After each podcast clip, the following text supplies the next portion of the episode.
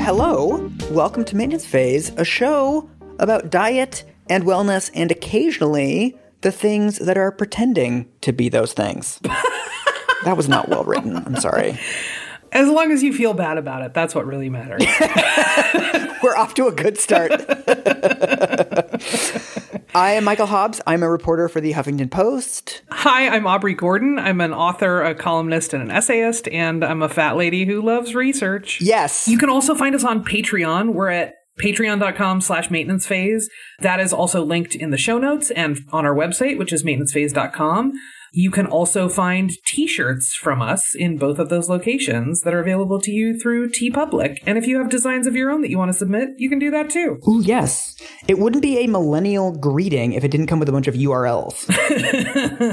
and today we're talking about snake oil, I guess, which I know nothing other than the fact that, like, at three day intervals for weeks now, you have been texting me, like, I cannot wait to talk about snake oil. and I'm like, don't spoil me. All I wanted to do was be like, here's a quote, ma'am. Here's a thing, ma'am. This is just all fascinating tidbits that I've been yelling at my friends and family. Yes. I have memorized one of these quotes No because way. I love it so much. Oh my God. So you know nothing about snake oil, yeah? I assume that it's the oil that you put on your pet snake to keep it hydrated. But you know, you're familiar with the phrase snake oil salesman, yeah? Yes, this is why I'm looking forward to this episode. There's a billion of these random idioms in English. When you remember something, you say it rings a bell. And we all use these things, but we have no idea where any of them come from. So my only knowledge of this is the phrase selling snake oil, which mm-hmm. basically means just like selling fraudulent products, but specifically about sort of health and wellness. Yeah, that's generally how it's used. I will say, this is, for me personally, some of the most fascinating research I've done for this show to date. Oh my God. I will also say, I found out that snake oil was a real actual thing. Mm-hmm. And in order to learn about sort of the history of snake oil, we're going to take sort of this trip through the really bizarre history of like quackery Ooh, good. yeah, I love it. I will say, as a heads up, we're not going to be talking about weight loss or calorie counts or anything like that in this episode, but it's pretty impossible to talk about this story without talking about some pretty serious racism. just once I would like to look into one of these historical concepts or like an existing institution and it's like no racism nowhere to be found it's weird scanning the Yeah. horizon no racism like that never happens This was a thing that was like almost all white people, and there was no racism involved, is not a thing. Historically, like generally speaking, not a thing. yes So let's just like get into it, right? all right let's let's dive in So, in order to talk about snake oil salesmen, we have to talk about the history of medicine shows. Are you have you ever heard of medicine shows, Mike? no medicine shows Oh my god, are you kidding me? This is gonna be so much more fun than I thought it was gonna be. medicine shows So, medicine shows are a tradition, like I know it from the American West, mm-hmm. but they apparently way predate the American West. They are not anything new. They are not unique to the United States. There are examples of medicine shows dating back to ancient Egypt and Greece. oh wow And basically, a medicine show is a performance that will sell you a health product. okay Often in medicine shows, there will be like some kind of feigned injury. Often these are all faked, right? That they'll be like, Let's bring somebody out of the audience who has a health issue. Ma'am, what's your health issue? Oh, you have a limp? Drink this tonic. Oh, your limp is gone. Look at that. Oh, so it's like an early infomercial. Yeah, it's a it's a live version of like there's got to be a better way. Yeah, yeah. So the American medicine show has its roots in medieval Europe. Oh, At the height of the Roman Empire, there was a ton of work for entertainers for like jugglers and for tumblers and for commedia dell'arte, but at the decline of the Roman Empire, that work kind of dried up, particularly because the Catholic Church went on to ban theater and circus. continuing the Catholic Church's tradition of just like anything that is fun, just define it as a sin and ban it. Like no logic at all. we hate fun. Yeah. So they banned theater and circus performances in 568, but performers kept working. They would just roll into town, perform in public for as long as they could, and when it looked like they were going to get caught, they would just pack up and move to the next town. Oh, so it's like three card Monty or something. These things that are sort Uh-huh. of illegal, but it takes a while for the cops to get there, basically. During that time in Europe, these were especially popular in England and in Italy, which is actually where we get the term charlatan. Oh. It is uh, an Italian word, which, oh, God, I don't speak Italian, but it looks like charlatano. Okay. which specifically in its early use was used to refer to people who, quote, sell salves or other drugs in public places, pulls teeth, Oh. and exhibits tricks of legerdemain. I'm imagining the the same person doing all three of those things. So they do like a Cirque du Soleil performance, and then they pull a rabbit out of a hat, and then they take out one of your molars. Yeah, so teeth pulling was like especially popular. Fuck. that people would just go watch someone in public get a tooth pulled out of their head without any anesthesia. Tooth extractions in public. Popular in medicine shows up until the 1950s, by the way. Holy shit. So these became so popular in England. This is fully a thousand years later in 1511 mm-hmm. that England became the first nation to start banning quote unquote quackery. Oh. That ban didn't work because, you know, that, that work continued to flourish for hundreds of years, in large part because medicine itself was, and I quote, a hotbed of medical malpractice in England at the time. Well, right. I mean, isn't there essentially no scientific method at this point? Yeah, that's right. It's not even that there aren't effective cures for things. It's like there isn't even a process to determine whether something is an effective cure. yeah, that's right. We don't know about germs. Right. We think that most things are related to the humors, right? Right. And even sort of quote unquote legitimate medicine was sort of a crapshoot at the time, and it was super expensive. Right. And there's basically no state capacity to provide healthcare. I mean, this is like there's no like hospital that you go to. It's all just a bunch of like private vendors, basically, right? That's exactly right. And you go if you can pay them. Yeah. And when you go, like, even if it was state provided, it would be like, enjoy your leeches. Right. Right. So, medicine shows sort of throughout history have a few sort of common elements. one, moon juice. Two, sex dust. One is it was always a lengthy show, it was often an hour or 2 That sort of got people into the mode of being entertained, not sold to. So it sort of wore people down. Right. That you'd be like, oh, I'm just watching a play, and then surprise, buy our health tonic, right? Or whatever. Many medicine shows also included some elements of what we later came to sort of define as freak shows. Oh. So they would oh. have little people, disabled people, disfigured people, fat people on display. And then a doctor would meet up with you at the end. Not actually a doctor, but like a person who said they were a doctor. Someone in a lab coat. Yeah. Yeah, basically. Would meet up with you at the end of the freak show and essentially say, like, do you want to end up like that? No, then take our tonic. Right. So when these sort of transition over to the US, medicine shows are also closely linked to Wild West shows. So like Buffalo Bill Cody. Oh. As it turns out, Wild West shows were basically a way for white people to put indigenous people on display and charge other white people to come look at them. Holy shit. Buffalo Bill Cody, probably the most famous Wild West showman, got the idea from another favorite that we will talk about quite a bit today, P.T. Barnum. Oh, circus folks. Before P.T. Barnum was in Circus Land, he was in Wild West shows, medicine shows, and freak shows. Which sound like they're all sort of mixed up together. They're all kind of tied together at this point. It's like the combination Pizza Hut Taco Bell. I mean, it's grim, right? Yeah. But like, here we go. But these shows were massively popular. Buffalo Bill's largest reported show was in Chicago, and it drew 41,000 spectators. Holy shit. In addition to all of that, there was often sort of a pretty spectacular display of what the medicine could do in mm-hmm. medicine shows. This is sort of like over time, right? Wherever you are. And it was usually just a magic trick. Someone would pretend to cut their arm and then heal it. Nice. Or they'd put an able bodied person in a wheelchair and then be like, look, they can walk. And you're like, well, they could always walk. You just Yeah. have them in a wheelchair. I mean, if they're doing this for 41,000 people, a lot of those people are not sitting particularly close. Totally. So it's probably pretty easy to dupe large crowds like this Totally. with just like a couple ketchup packets. Yeah.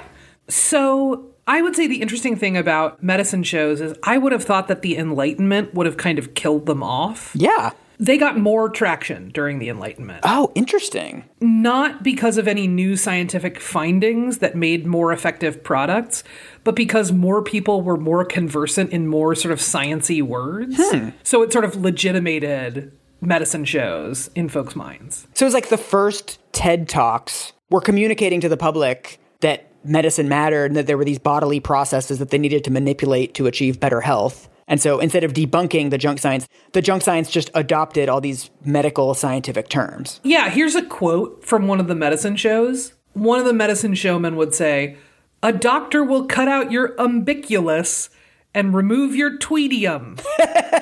100% made up words that sound sort of vaguely sciency, and people would be like, "Oh, he sounds like he knows what he's talking about." That's great. I was just saying this morning that I spend too much time on the tweetium. So I agree. I agree with this. Medicine shows in the US are a huge deal from about 1800 through to the 1950s. Mm-hmm. I think it's important to note, and this was really surprising to me in this research, that medicine shows were sort of about the product, but mostly they were like the only entertainment that was available at the time, especially in small towns and rural communities. Yeah, before TV, there's just not a lot to do in the evenings. Totally. So you go see a medicine show, and there are tumblers, and there are actors, and there's all this stuff, right? So medicine shows become sort of like the preeminent form of entertainment. And were they free to attend? They were often free to attend, yes. And the trick was like you made your money on selling your stuff to people. Yeah, it's like a it's like one of those timeshare conferences. Yeah, absolutely. This is where we get into P.T. Barnum, who is like the biggest sort of popularizer of medicine shows in the US. The Ray Kroc of circuses. Yes, absolutely. That is like a pretty perfect comparison. Hey-o. So I would say in a lot of ways he's the archetypal sort of medicine showman hmm. and was sort of like the velvet underground of medicine showmen. Not everybody saw him, but everyone who did started their own medicine show. so he ran all of this stuff, right? Freak shows, Wild West shows, all of that kind of stuff. His Wild West shows were immensely popular. Mm-hmm. Uh, in those Wild West shows, white people could come see indigenous people on display. Mm-hmm. But while he was running those Wild West shows, he publicly wrote pages and pages and pages of like wildly racist screeds Oh. about the very tribal members who were making him rich. Oh shit. It made him impossibly rich. He was so rich. See, I would describe him using an obscure Italian word, charlatano. I don't know if you know about that. I've known about it for almost six minutes now. I will say his early medicine show, he sort of pulled it together with a partner um, who was from Germany. They sold bear grease, which they said would regrow hair. Okay, so bear grease sounds like something like snake oil, where it sounds pretty expensive to gather. I don't know what the bear grease was actually made out of, but it sounds like a lot of trouble. What was the actual bear grease? It was just Vaseline. Okay, one thing that's interesting to me the contrast between P.T. Barnum level scamming and what's going on now with like moon juice and wellness influencers, etc., is that he knew that he was full of shit. Whereas I feel like what makes it harder now is a lot of the wellness influencers actually believe it. Like they think that taking this pill is going to like make you better at having dusty sex or whatever. I mean, I think the trick is there were definitely some medicine showmen who were like, this is garbage and I'm making money on a con. And there were also some who legit thought they were onto something. Mm. So I think it is sort of similar to today. Oh, It was also really popular in part because medicine shows were mostly dominated by men. So in the 1800s, live entertainment was seen as this sort of feminine pursuit. okay. The arts were sort of something for women, but also women who were professional actors were associated with sex work. Because the idea is that you can just sort of be bought by anyone who can pay the price. It's this really weird sort Whatever. of runoff stigma. God, it's like the Catholic Church. It's just like, here's a fun thing. Let's fuck it up. Let's ruin Yeah. it for everybody. do you want to go to a play or do you want to go to hell? Like those are your It's so choices. like ah. so part of the reason that medicine shows were so popular, this is in the 1700s, right, late 1700s, was in part because medicine at the time wasn't regulated at all. So in the U.S. there were not really sort of structures for medical education, for certification, for any of that kind of stuff. There were just a bunch of people who were just like, yeah, I'm a physician. But it's not until 1846 that the American Medical Association forms. Hmm. In 1893, the Johns Hopkins School of Medicine was founded, and it was the first medical school to require a college degree for entrance. Prior to that, many doctors weren't literate. Hey, Doc, what does it say on the label? Eh, I don't know. But listen, Mike, we're going to talk about this in a minute. There weren't labels. Oh, what? There weren't labels on these products. There were labels that were like, here's what it is, but they didn't tell you what was in it. what? It's just like a liquid in a mason jar and you're buying it at one of these fairs and that's it? Yeah, and it's like, here it is. Oh, shit. Treatment, like medical treatment, could come from any number of sources, right? People were like, I don't know, I could go to the doctor, but like they're expensive and not good. Or I could like mix up this like herbal tonic in my kitchen. Right. Right? Like anybody who offered a solution, like it was all sort of equally good.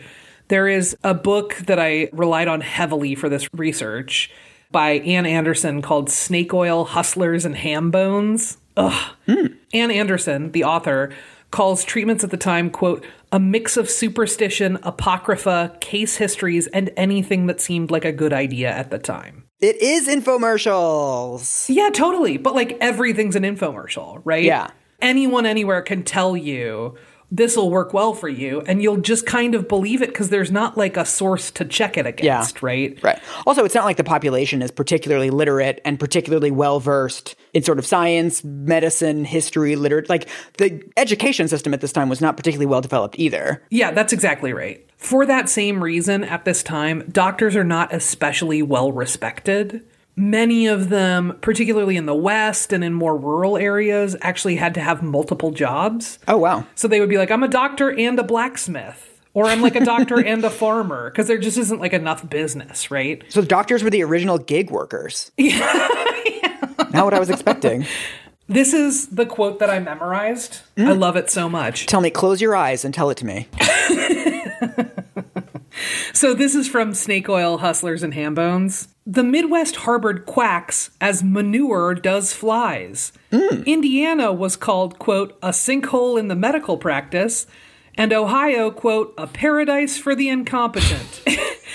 It was a freewheeling medical environment in which the medicine showman with his tall silk hat and folksy manner could operate unrestrained. Dude, keep going. Let's roast all 50 states. What else you got? Illinois.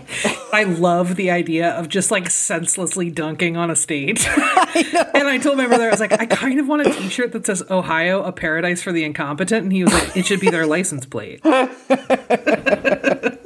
mean, it's better than those states that are terrible for incompetent people. We're incompetent inclusive. Come, incompetence. Join us. So again, like at this time, doctors are like not especially good at what they do.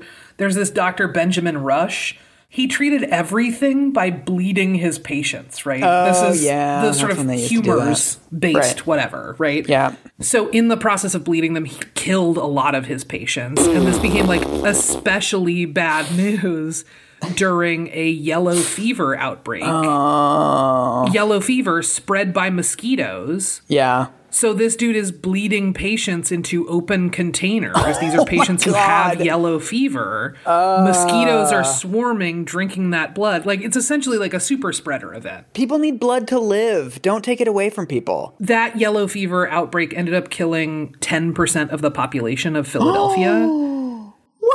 So this was like not an insignificant super spreader event. Man, you've got competition, Ohio.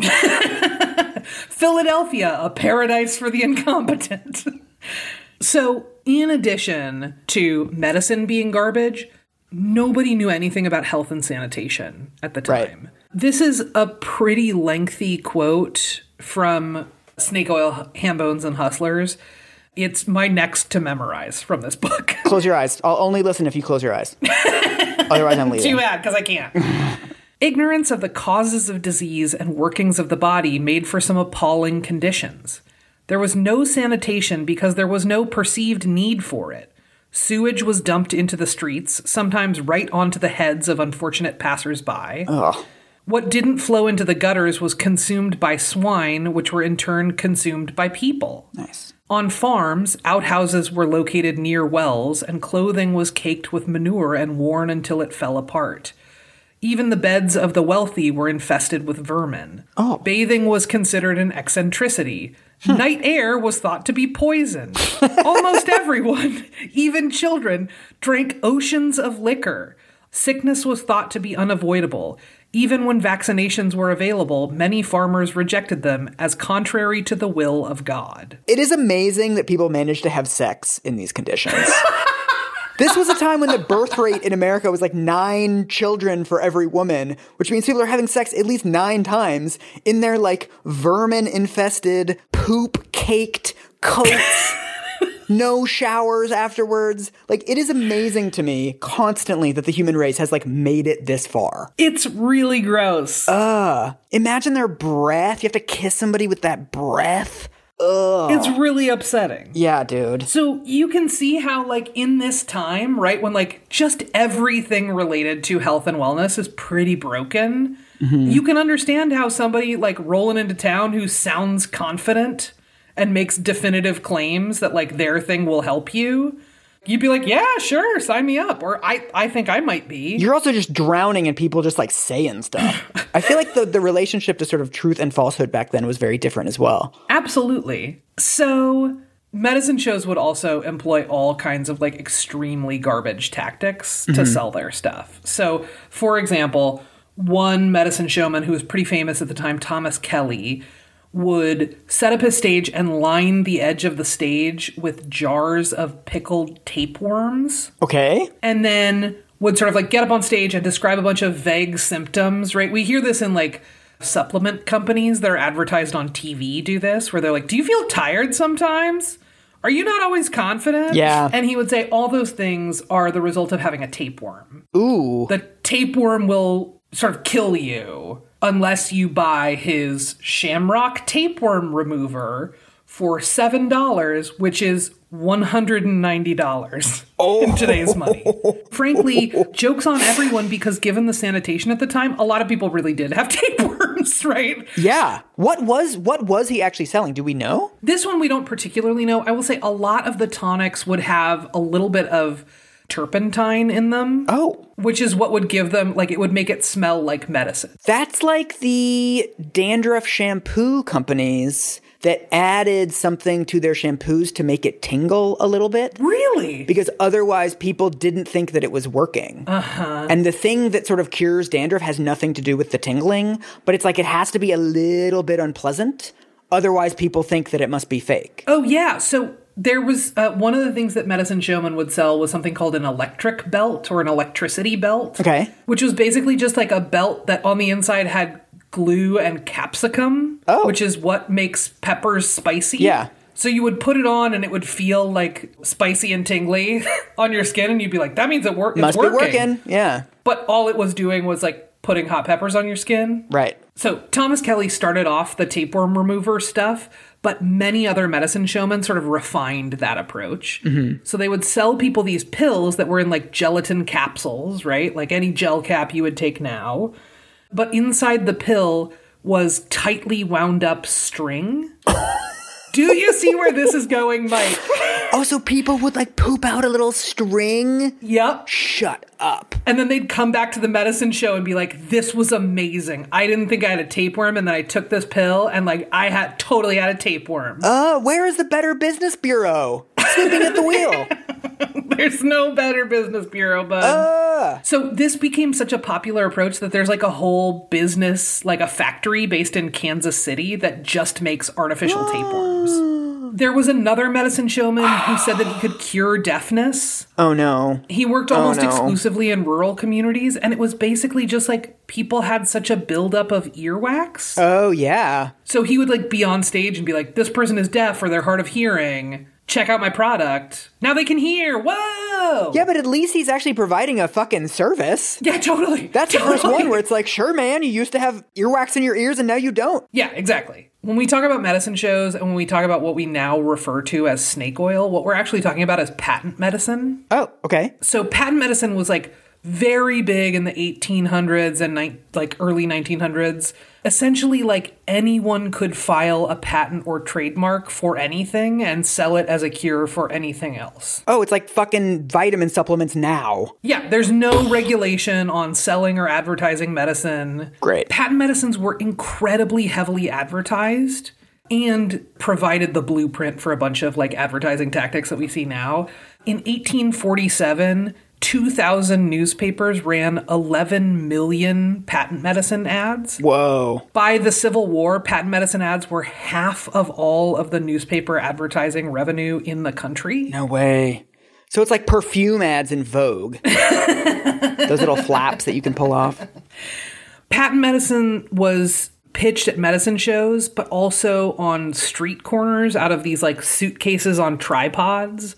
And what that allowed medicine showmen to do is show how limited the quantity was. They'd be like, it's going fast. You got to get it now. Like a fucking Jeffree Star makeup palette. We're 100% still doing this now. Limited editions. I have to say, I'm very surprised uh, to hear you tapped into Jeffree Star makeup palettes. How dare you? Of course I'm tapped into that. They also use this tactic of sort of negging consumers. Like it's very mystery the pickup artist. where like they would talk to someone and then be like, Oh, you probably can't afford this. And then the person would be like, I can't afford it. Here's my money. It's like, yeah, this sports car is only for people that like have a sense of danger. But you wouldn't be interested in that. That's exactly right. Patent medicines, if we talk about sort of what was in patent medicines, some of them were herbal, but mm-hmm. most of them are substances that are pretty heavily regulated today. Okay. There was something called Mrs. Winslow's soothing syrup that was like a cough syrup advertised to kids. Oh no. I forgot about kids. That was liquid heroin. No way. 100% my dude. Dude, lit. Those kids are getting fucked. It's like Trainspotting. Those kids are just like lying down, just like tripping balls. But with babies. Give me another juice box, man. Hell yeah. It's so fucked. So, like, here were some other ones. Seth Arnold's cough killer was morphine. Nice. Fahrney's teething syrup Teething syrup. was morphine and chloroform. Oh, Jayne's expectorant was opium. how were people getting this fucking heroin? Like, where do you buy heroin in the 1840s? Is it just around? I mean, so listen, if there's no medical regulation, there's definitely no DEA, Yeah.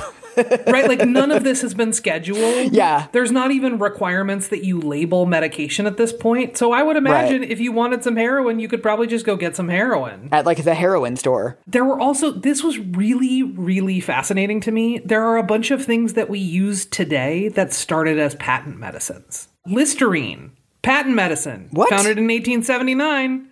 Bayer aspirin, patent medicine, 1899. Milk of magnesia, 1880. Ex-Lax, 1905. And Richardson's croup and pneumonia cure salve, created in the 1890s. It's now known as Vicks VapoRub. They made Vicks VapoRub in the 1890s? It kind of feels like it, doesn't it? Yeah, a little bit. yeah. I would say it's also worth noting that at this time, because trust in medicine is so low, because these are being advertised so heavily, right? There's sort of this opening for thinking and talking about different kinds of medicine, right? Like more white folks in the US w- seemed to be at the time more open to cures and treatments that were developed by people who weren't white. Oh. Particularly indigenous remedies at the time. So, like, tribal members in sort of what is now the US mm-hmm. had, like, developed these remedies that were often more effective than white folks' remedies, right? Right. This goes back to our conceptions now of like Chinese medicine and this sort of othering of exotic cultures that know things that we don't. But there's no real interest in those cultures or where that medicine comes from or anything else. It's just like this very superficial engagement. Yeah, absolutely. So this is sort of like there's this tie between like popular conceptions of indigenous medicine start to sort of mm-hmm. be on the come up as the genocide of indigenous peoples starts to be sort of like more and more completed. Right. As indigenous people become less of a perceived threat to white folks, mm-hmm. they're sort of like, oh, look at these native people who are sort of at one with nature and they've figured all these things out, right?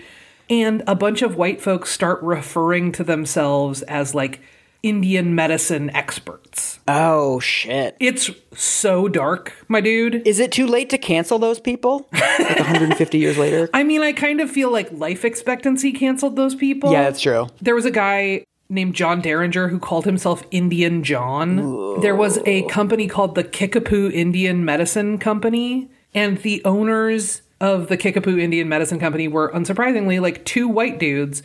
They chose the name Kickapoo Indian Medicine Company because they thought it sounded funny. Oh god. Really? Uh huh. There's something so interesting about how you're able to fetishize a culture and also attempt to destroy it at the same time. This is sort of the beginnings of a lot of how non Indigenous people talk about Indigenous folks in the US now, which is like, they're gone now and we can revere them. Right. These medicine shows, and particularly Indian medicine companies, there were several, there was an Oregon Indian medicine company. Side note, the first company of record to offer a money back guarantee. That seems like a marketing ploy though, because if they're moving on to a different town, how would you even take them up on that? Well, here's the funny thing. Are you ready?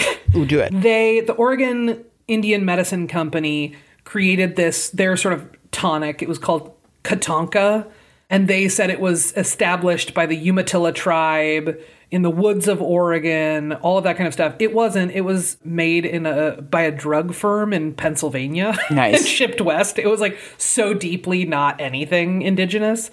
They sort of launched their business in the spring and traveled all over Oregon to sell it, but didn't count on Northwest rain, so their wagons got stuck in the mud Seriously? for like the rest of the year. No one told you about rain in the Northwest? They just like didn't even account for it. Nobody's ever seen Sleepless in Seattle? Nine out of 10 days. Anyway, it's just fascinating to me that like all of these sort of templates for advertising, right? That you mm-hmm. sort of stoke fear so that you can sell something. You sort of like come up with like branding is a big thing that comes out of this because there are so many different ones that people have to know your brand as like the one that works. Yeah, I, it is dispiriting that we just keep doing the same thing over and over again and like nothing changes. We just happen to have forgotten about the last wave of these crazes. Absolutely. So this is actually where we come to actual snake oil. Hey. And this is also where it gets a little bit you're wrong about. Ooh. Uh-huh. My favorite. Unlike other patent medicines, snake oil was a real thing and it actually worked. Shut up. I will not, Mike. That's this is the twist of this episode. Snake oil was real? it was real and it worked. It was real and it worked. I love it. So this is why I was like, when I found that out, this was like one of the first things that I sort of discovered in research for this episode. That's when I started texting you and was like, this is gonna be so good. This is absurd. It's totally absurd. So here's the story. In the 1800s, the US has one of its largest public works projects ever, which is the building of the Transcontinental Railroad, right? Hmm. And it's one that was primarily powered by immigrant railroad workers, Right. most of whom were from China. Yes. These Chinese immigrant workers are coming in doing this hard manual labor of building a railroad. So they have a lot of aches and pains. And to soothe that, they used snake oil, which is like a traditional Chinese remedy. Oh. It was a concentrate that was made by boiling a Chinese water snake. What? Uh huh. And then you would skim off the fat that had collected off of the top, and that's your snake oil. So it's actual snake oil? It's oil from a snake. No fucking way. I thought it was just going to be like the bear grease thing, where it's like you just pick up some like dirt from the ground or something, and you're like, oh, it's snake dust or whatever. So white people saw that this worked, right? I think overwhelmingly, like the white bosses of Chinese railroad workers saw that this really worked. They may have tried it out. And they saw an opportunity to make a bunch of money on American snake oil because they were like, holy shit, this thing works. Nothing works right now. Everything about health is garbage. So it's like an early painkiller. It's like it's like Tylenol. It's kind of like icy hot. You rub it on yourself, you don't drink it. Okay. The challenge is these guys want to make American snake oil, uh, America doesn't have the Chinese water snake. Yeah, we don't have a lot of Chinese water snakes around. So they just start boiling different kinds of snakes, and they're like, "This is it." this is a quote from a piece in True West magazine. There is a guy that is the reason that we have the term snake oil salesman. Oh. Quote, Perhaps the best known of these snake oil salesmen was Clark Stanley, the self proclaimed rattlesnake king, a former cowboy who claimed he had been tutored by Hopi medicine men in Arizona. Oh, God. He deceptively used mineral oil to make his quote unquote snake oil potent. Making a show out of his treatment, Stanley pulled a rattler out of a sack, slid it open, and dropped the snake into a pot of boiling water. So people would sort of like watch him like wrestle a rattlesnake, cut its belly, and then boil it. Like that's a pretty amazing show if you don't have TV. Yeah, yeah. Stanley's snake oil was later seized by the US government and they studied it and they found out that it was just mineral oil, red pepper, which sort of warms your skin, right? It's capsicum, like we were talking about Right. earlier. Turpentine, so it smelled like medicine, and about 1% fatty oil, which they think came from cows. oh, They're like, there's not even snake in the snake oil. So, like, A, the snake he's claiming it is doesn't work. Right. and B, that snake isn't even in it. so snake oil salesman means counterfeit snake oil. Yeah. It's not that snake oil is counterfeit medicine. Yeah, absolutely. Wow. It'd be like if you made fake aspirin and people were like, that guy's a real aspirin salesman. And you're Yeah, like, no, aspirin's good. Yeah. The issue is that it's fake. It wasn't oh. until 1989 that white people figured out why snake oil worked. They found that it was rich in a particular omega 3 fatty acid. Oh no. Don't reinforce the omega 3 people, Aubrey. Stop there. They're already talking about that stuff too much. So basically, like salmon, right, is sort of our like Yeah. classic best example of like where to get omega 3s. Mm-hmm. Salmon has a maximum of 18% of this particular fatty acid, this particular omega 3. Snake oil on average had 20%. Okay. So this is like extremely potent. So when you take an omega 3 supplement from the store, you're literally taking snake oil. Kind of, yeah. You're taking the active ingredient. Wow. Yeah. The only purpose of podcasts is to give people ammunition to go, well, actually, when they're at dinner parties. And this is the ultimate. The next time someone says, like, Elon Musk is selling snake oil, you can be like, well, actually, Yeah. snake oil fucking works, but Elon Musk is still trash. We just made you 100% more insufferable. You're Yes. welcome. This is our goal. this is our product. this is what we sell. Uh-huh. So, like, of course, most of the sort of snake oil salesmen at the time weren't selling this product, right? Yes. Most of them were selling the rattlesnake variety. Some of them were selling the Clark Stanley version, which is just like, I guess, some cow fat in a bottle. It's also an interesting metaphor for what happens to these sort of exotic indigenous medicinal treatments that end up coming to the West, right? Because it's like, oh, snake oil is a real thing. You boil the snake and then you rub it on yourself. But then they take it to the US where there's no Chinese water snakes and it doesn't work anymore because there's specific chemical properties of those particular snakes in that particular place. And you can't just like airlift it to this new context and have it work exactly the same way. Yeah, we're referencing moon juice a lot here because this feels very moon juicy. Yeah. Oh, this thing works, so I'm just going to distill these ingredients down without regard to where they come from, without regard to what makes them work. Right. Just boil a snake. It doesn't matter what kind of snake. It doesn't matter where you found the snake. It doesn't matter how long you boil it for. Find a snake, boil it, medicine, boom. Nailed it. Yeah. The last thing I wanted to talk about with snake oil in particular is how it became sort of our shorthand for this kind of hucksterism, right? Yes. To talk about that, we have to talk about sort of the decline and fall of patent medicines and of medicine shows, right? Oh, thank God. Things really start to change in terms of the sort of medical landscape of the US around the turn of the century. Mm-hmm. There is way more regulation of formally educated and certified doctors, right? There are now, we now have the Johns Hopkins School of Medicine. We now have these sort of like places that have requirements for entry and require you to like pass exams in order to graduate. More and more of those trained doctors subscribe to this emerging germ theory about how diseases spread there is sort of this emerging alignment amongst large groups of trained doctors, right? There starts to become some sort of like common knowledge amongst doctors. And those doctors are increasingly sort of skeptical of patent medicines. In 1892, the Senate passes the first federal legislation to regulate medicine in any way, Oh, thank God. but it fails in the House. Oh, So, like, they don't pass it because patent medicine sellers have formed the Proprietary Association and they're lobbying really hard. this is why we can't get rid of fucking scam phone calls Yep.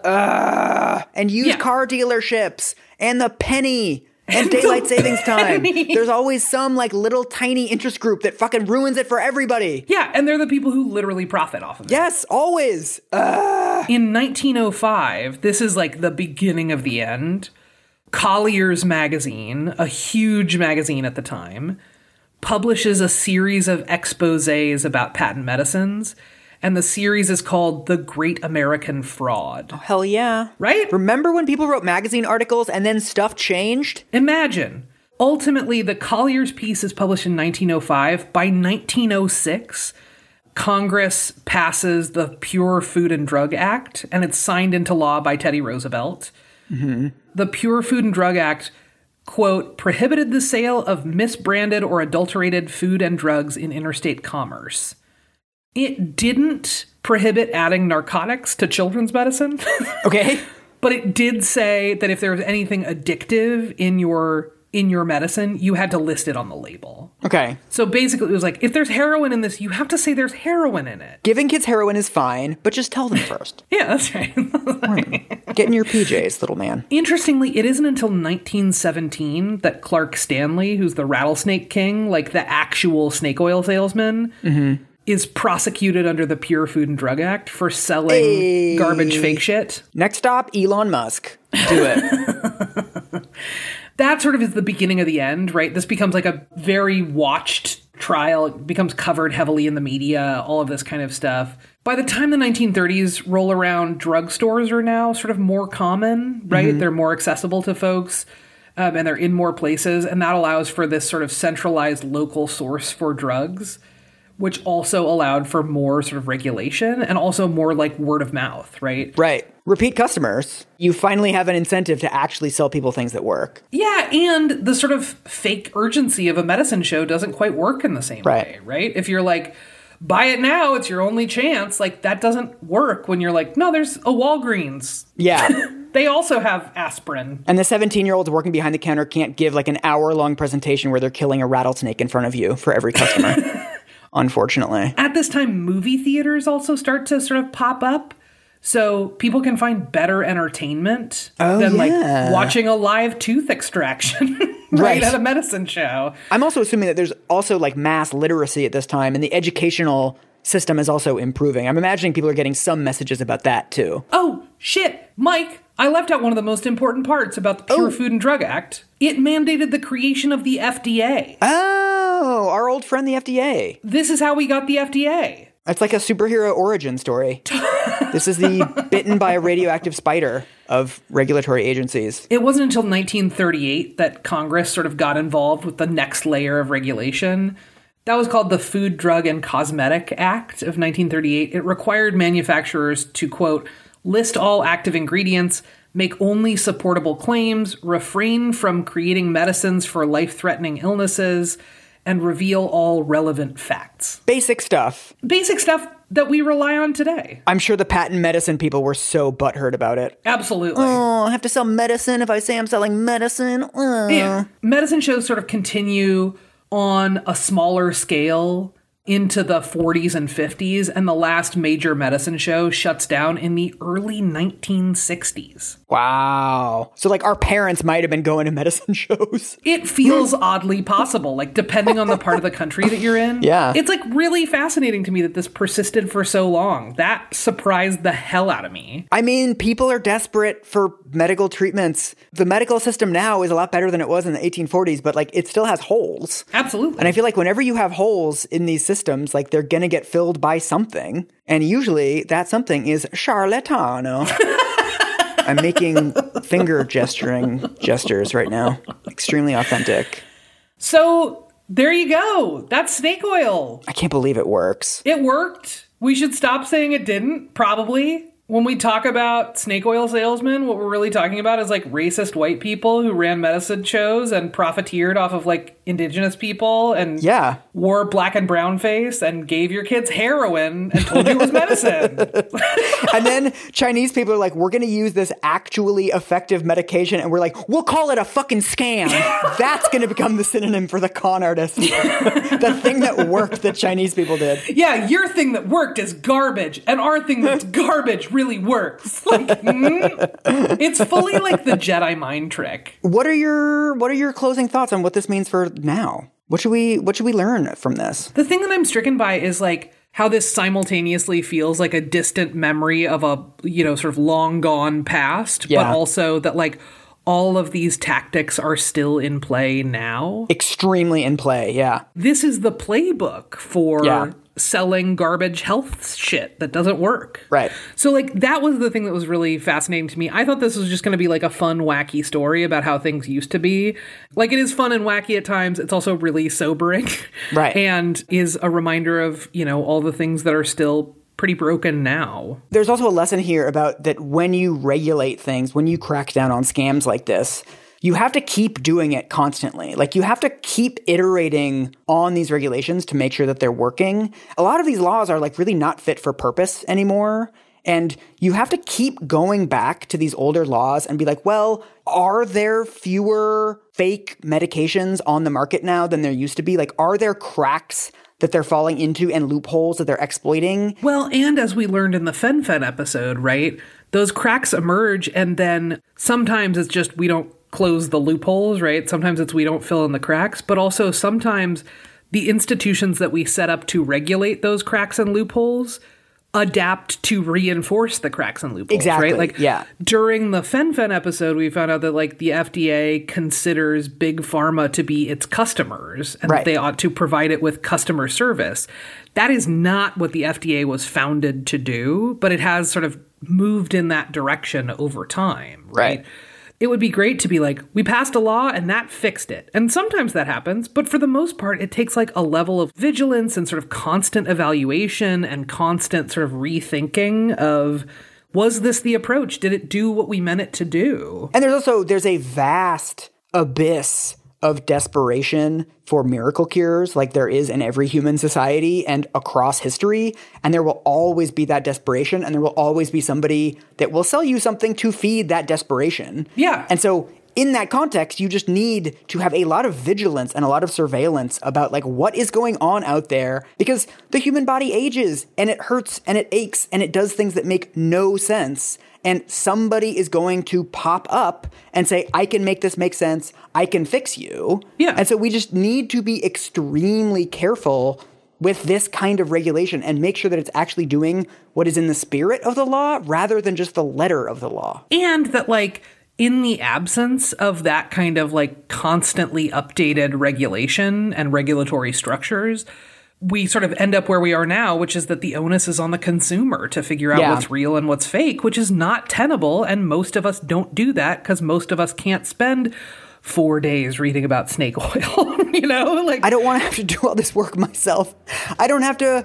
I don't want to learn about like yellow five and like blue 42 or whatever they are and like find out whether they're poisons or not. Like, I don't want to do that work. I just want to be able to pull stuff off of shelves and be confident that it's not going to be heroin that I'm feeding my children every night. you want to know that you're not giving your kids heroin Yeah. keep dreaming bud